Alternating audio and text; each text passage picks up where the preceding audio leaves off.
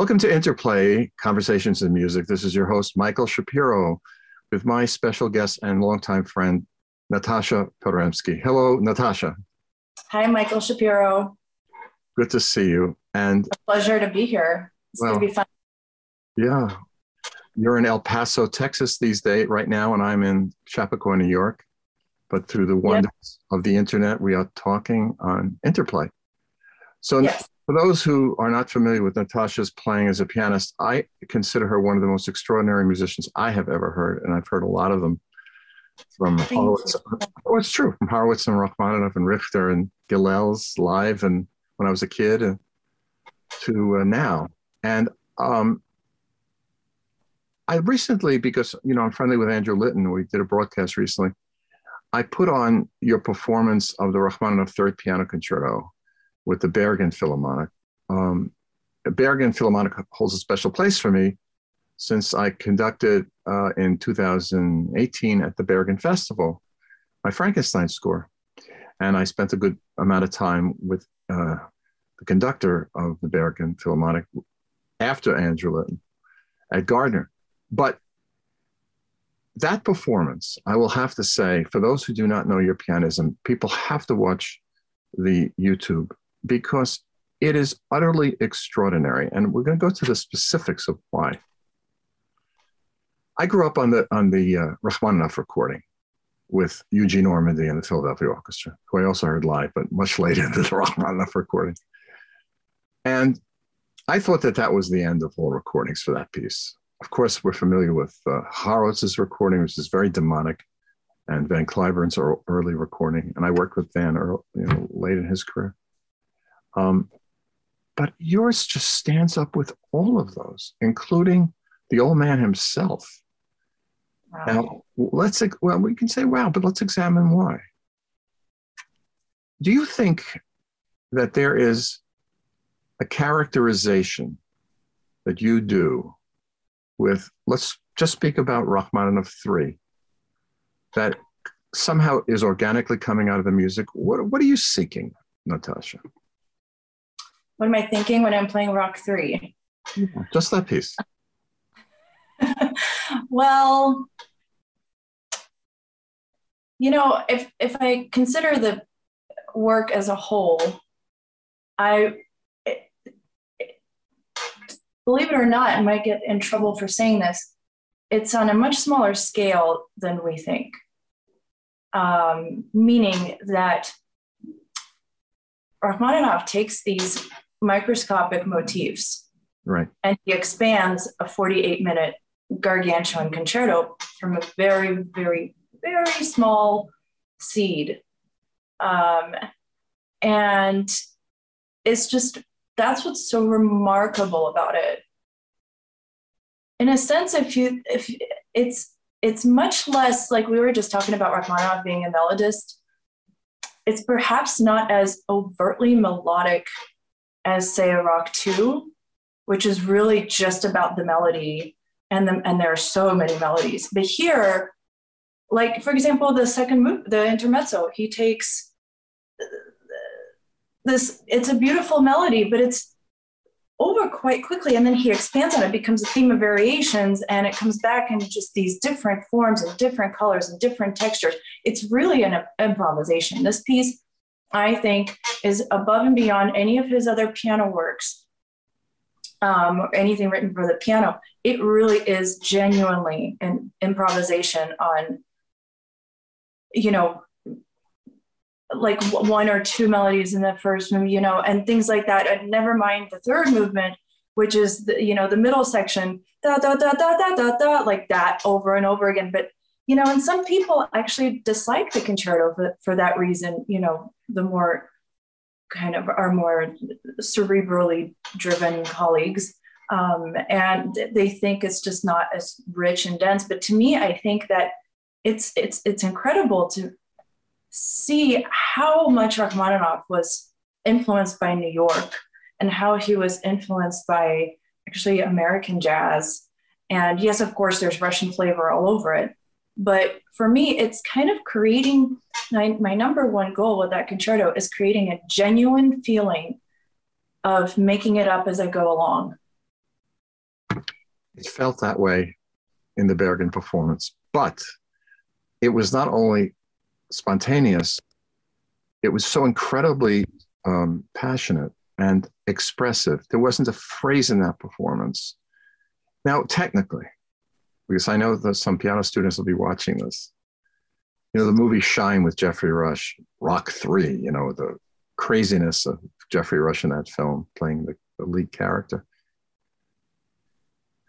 You play it as if you're playing Three Blind Mice.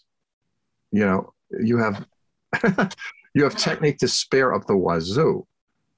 So let's go back, if we may, okay. to Russia when you were a little girl. How did you progress, you think? I mean, obviously, there's a natural talent, a natural musicianship, cultured by a lot of chamber music playing, a lot of symphonic playing with orchestras, a lot of solo work, all the huge repertoire.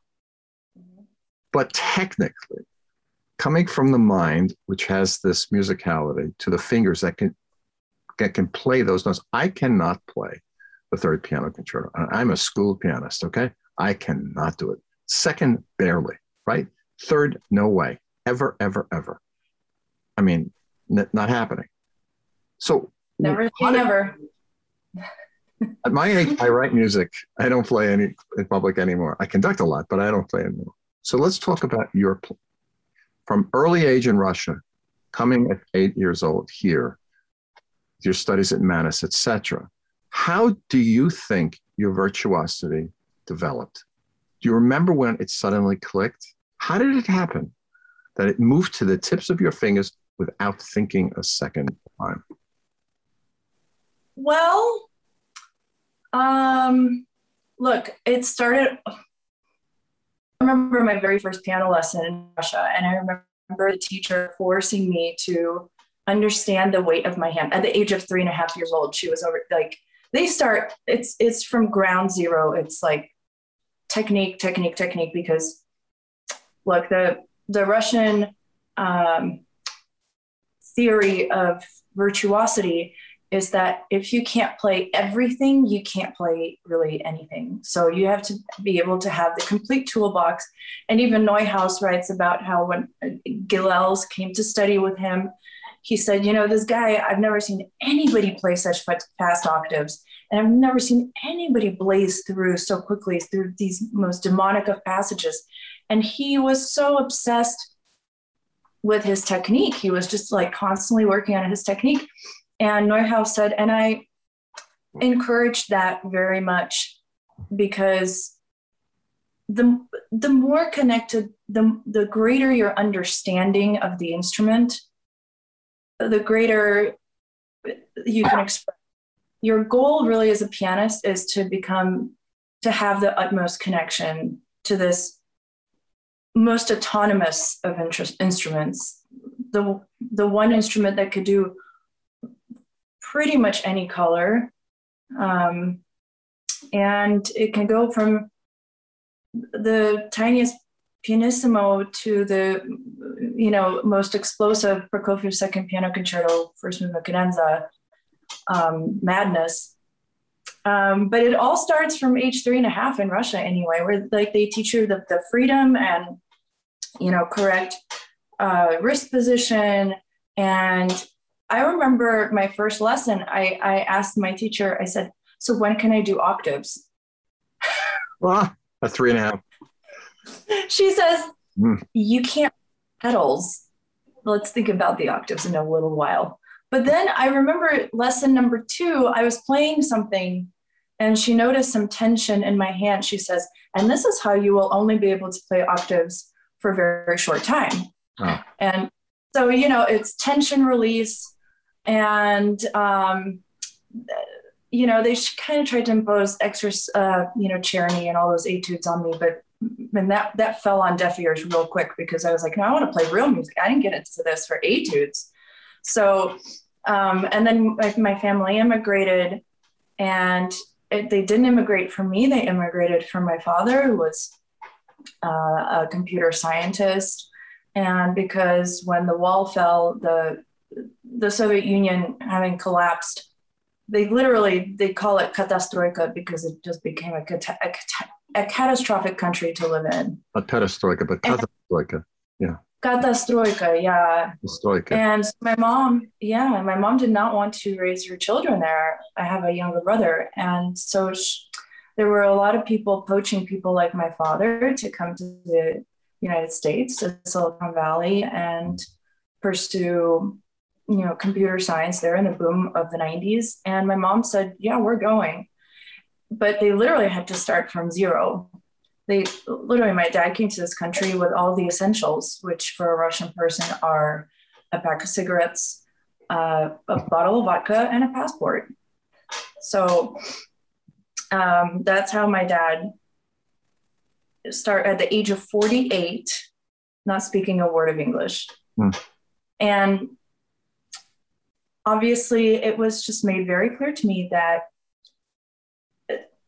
the piano is not a priority piano lessons were free in russia and they were expensive here are expensive here and didn't have the money to transport what the piano shaped object that wouldn't have made it across the pond. Right. And so no piano, no music for about nine, ten months, maybe a year. hmm And then and then I just begged my parents to play because I my mom got tickets to see Evgeny Kissin. And I believe it was at Herbst Theater at San Francisco Performances. It may have even been his debut on that series and his San Francisco debut. Right. And I just remember being completely blown away. I mean, I, of course, I knew who he was, and I uh, we had a cassette tape of his 12 year old Chopin concertos, which I uh, effectively destroyed by playing them nonstop in my mom's car. Uh, and uh, to see him in the flesh was just insane. And I remember crying, and just it was so painful for me. I was, was really missing the instrument. And so I begged my parents, I said, I really want to be like that. I want to be a performing artist. I want to be on that stage and I want to one day play a solo recital on that same stage. Um, and uh, yeah, let's see, I made my San Francisco debut about seven years later. All right, but let's wait before we get. No, wait. Yeah. But then when I begged them, I begged them, they said, but we don't have any money. And they, and, and, but I said, but mom, like, I can't live without this. I'm jealous of anybody who's in front of me, like in a movie or like at my dad's company party, playing the party. I'm jealous of all those people. I started praying on my knees. I mean, it was really sad. And my parents just broke themselves. And the first thing they did was they tried to look for a Russian piano teacher. Uh-huh. It was really important to them. It was not like just any teacher who people say like, "Oh yeah, this person's." Where in California were you? Huh? Where in California were you? Oh yes, um, the Silicon Valley. So um, Mountain View. Okay, so they were looking for a Russian piano teacher, and then And they found, yeah, sure. I, believe it or not, there's quite a plethora. So, um, you know, I had a couple of teachers that kind of honored that technical approach.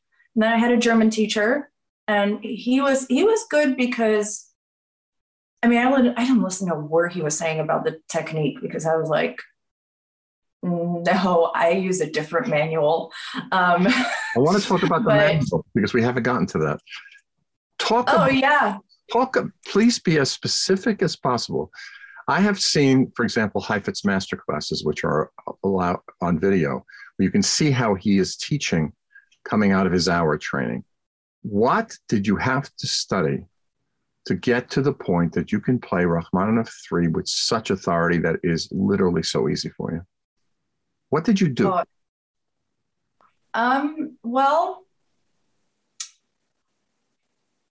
I would say the moment it clicked is actually when I came to Mannes and I studied with Pavlina Dokovska, who is like the, she's a Neuhaus school granddaughter, if that makes sense. Like her Yeah, yeah. teacher studied with Neuhaus. So Like- it's like, like a direct actors. lineage. like actors with stanislavski and their grandchildren it's the same thing yeah yeah Yeah, exactly. Cool. And um, so she actually, let's let's say she revealed what I had kind of found somewhat naturally. Um, but she just revealed it. And it really all boils down to going to the bottom of the key and releasing. I mean, unfortunately, it's that simple. Um, and using the whole weight of your body, playing from your back muscles, mm-hmm. um, never playing from your shoulders, never playing from your elbow, mm-hmm. and definitely never playing from your wrist, and never isolating fingers like this. This is the worst thing you could possibly do. And I now call it, when I teach, I call it the valves, like all the valves. He said, don't close the valves. The minute you close one valve, that's it. And so you play like this, you close one, two, three, four valves. You're like, oh, I'll try to sing like this. So show with your hand. Can you show with your hand how you put that in per note? How do you? So, like one of, yeah, one of the things that uh, Musicowska likes to do with students who really need like a lot of, um, like un, untightening. Yeah, yeah. It, she puts them on a simple C major scale, and you and it's really this like kind of like like all of this is loose, but your your your very last joint is extraordinarily engaged. And it's really like thinking about pizzicato. You go to the bottom of the key and you just, it's like this motion. Mm-hmm. So people think staccato is this, mm-hmm. but actually that's garbage because that's not precise at all. Um, but in Russian staccato technique, it's this it's going to the key and actually feeling the key release you back up. So, really, you're only doing a down motion, you never do an up motion. So, when people play like this, it's already indicative of tension. Interesting. Yeah. So, the moment anybody goes like this off of a chord, I'm like, oi, no Rach three for you. this is great. Now, let's talk about hand position. Mm-hmm. Horowitz was famous for very flat fingers. Well, have you ever played his piano? He could get away with it. And you know, he could only have one piano. I was with the technician once at Steinway Basement, and he showed me what what thought it did.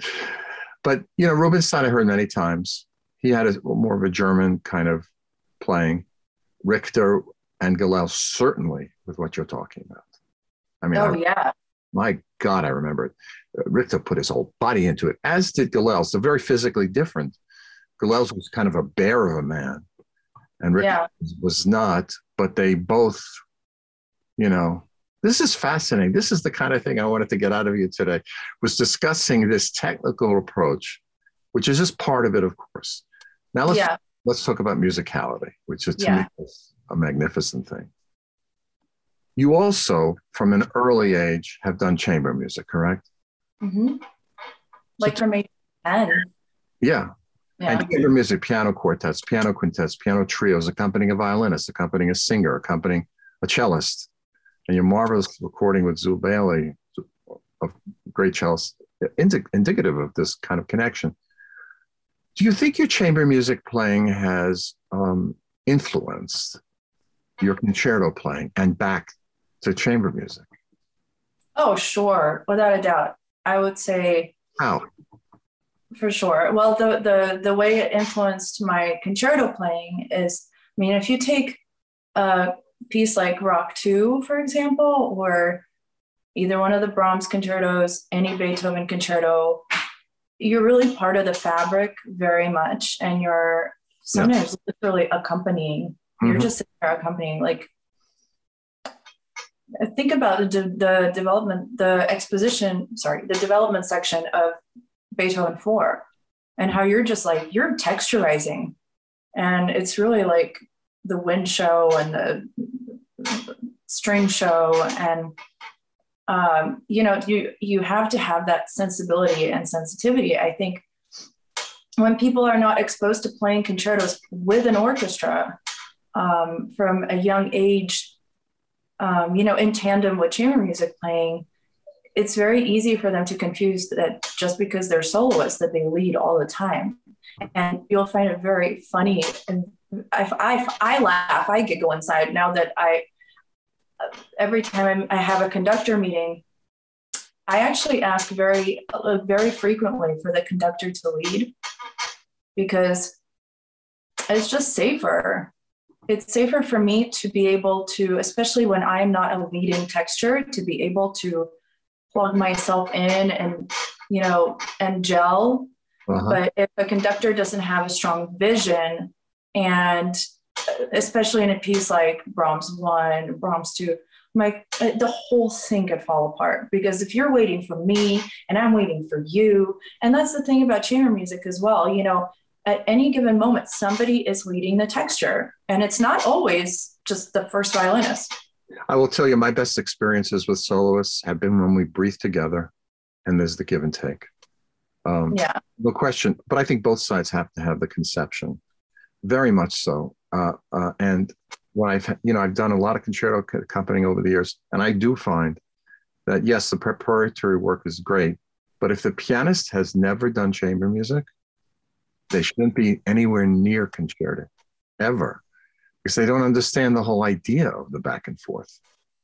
Now, the idea of the back and forth and also anticipation. Yeah. Like being able, I think I just learned from a really, really super young age to listen to vibrato. Mm-hmm. And I don't have to look, it has nothing to do with, you know, whether I've known the person for a long time.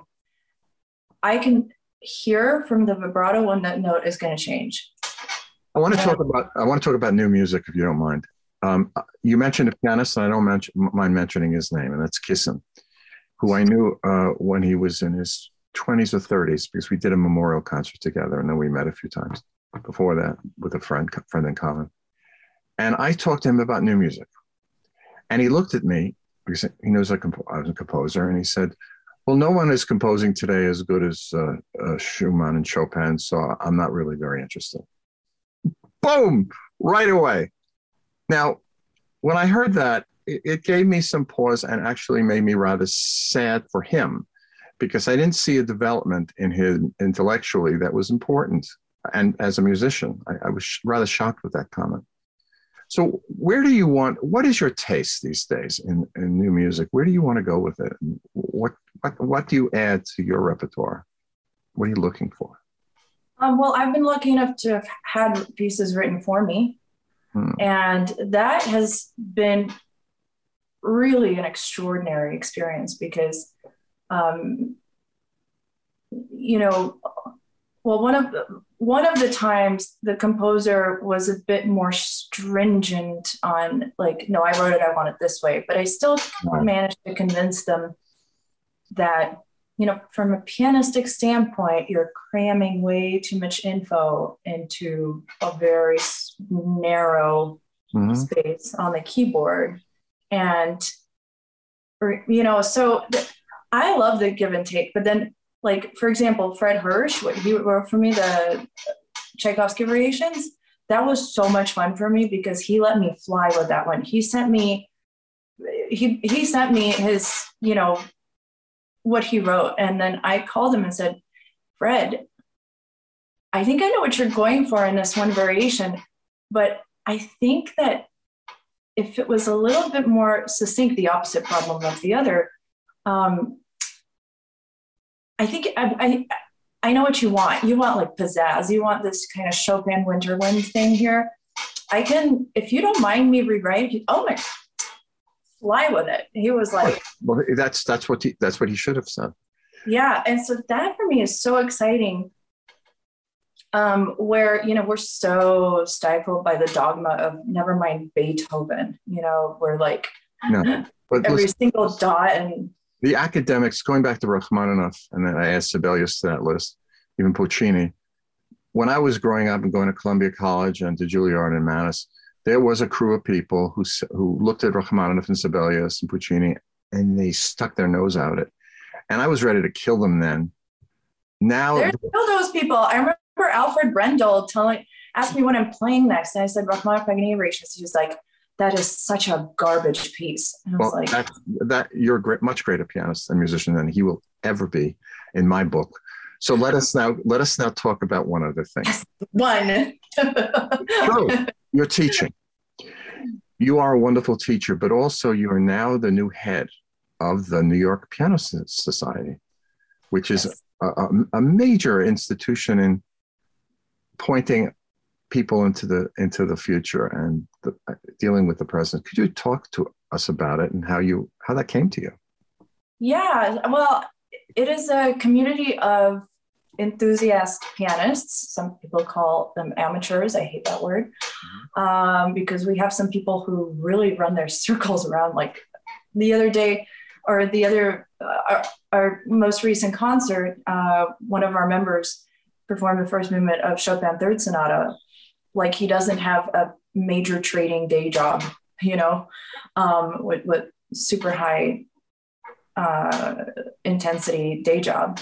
Mm. So it's a it's a community of people who's uh, who do not make money playing music and do something else. They're doctors. We have the leading pulmonologist in New York City. He's the founding member, Len Horowitz. Mm-hmm. Um, and we have Simon Yates, who's you know head of a Japanese bank.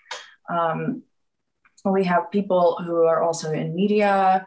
Um, we have a new member who we have a couple of new members one of whom started her own beauty company and has also been an anchor for bloomberg and also had uh, a life in trading. And then we have a new member who's uh, he owns several companies and then also a nonprofit that brings together Palestinians and Israelis through symbols. And it's just a really cool, cool group of people who, who happen to have studied piano in their youth and actually at a rather high level, mm-hmm. but elected not to go into music.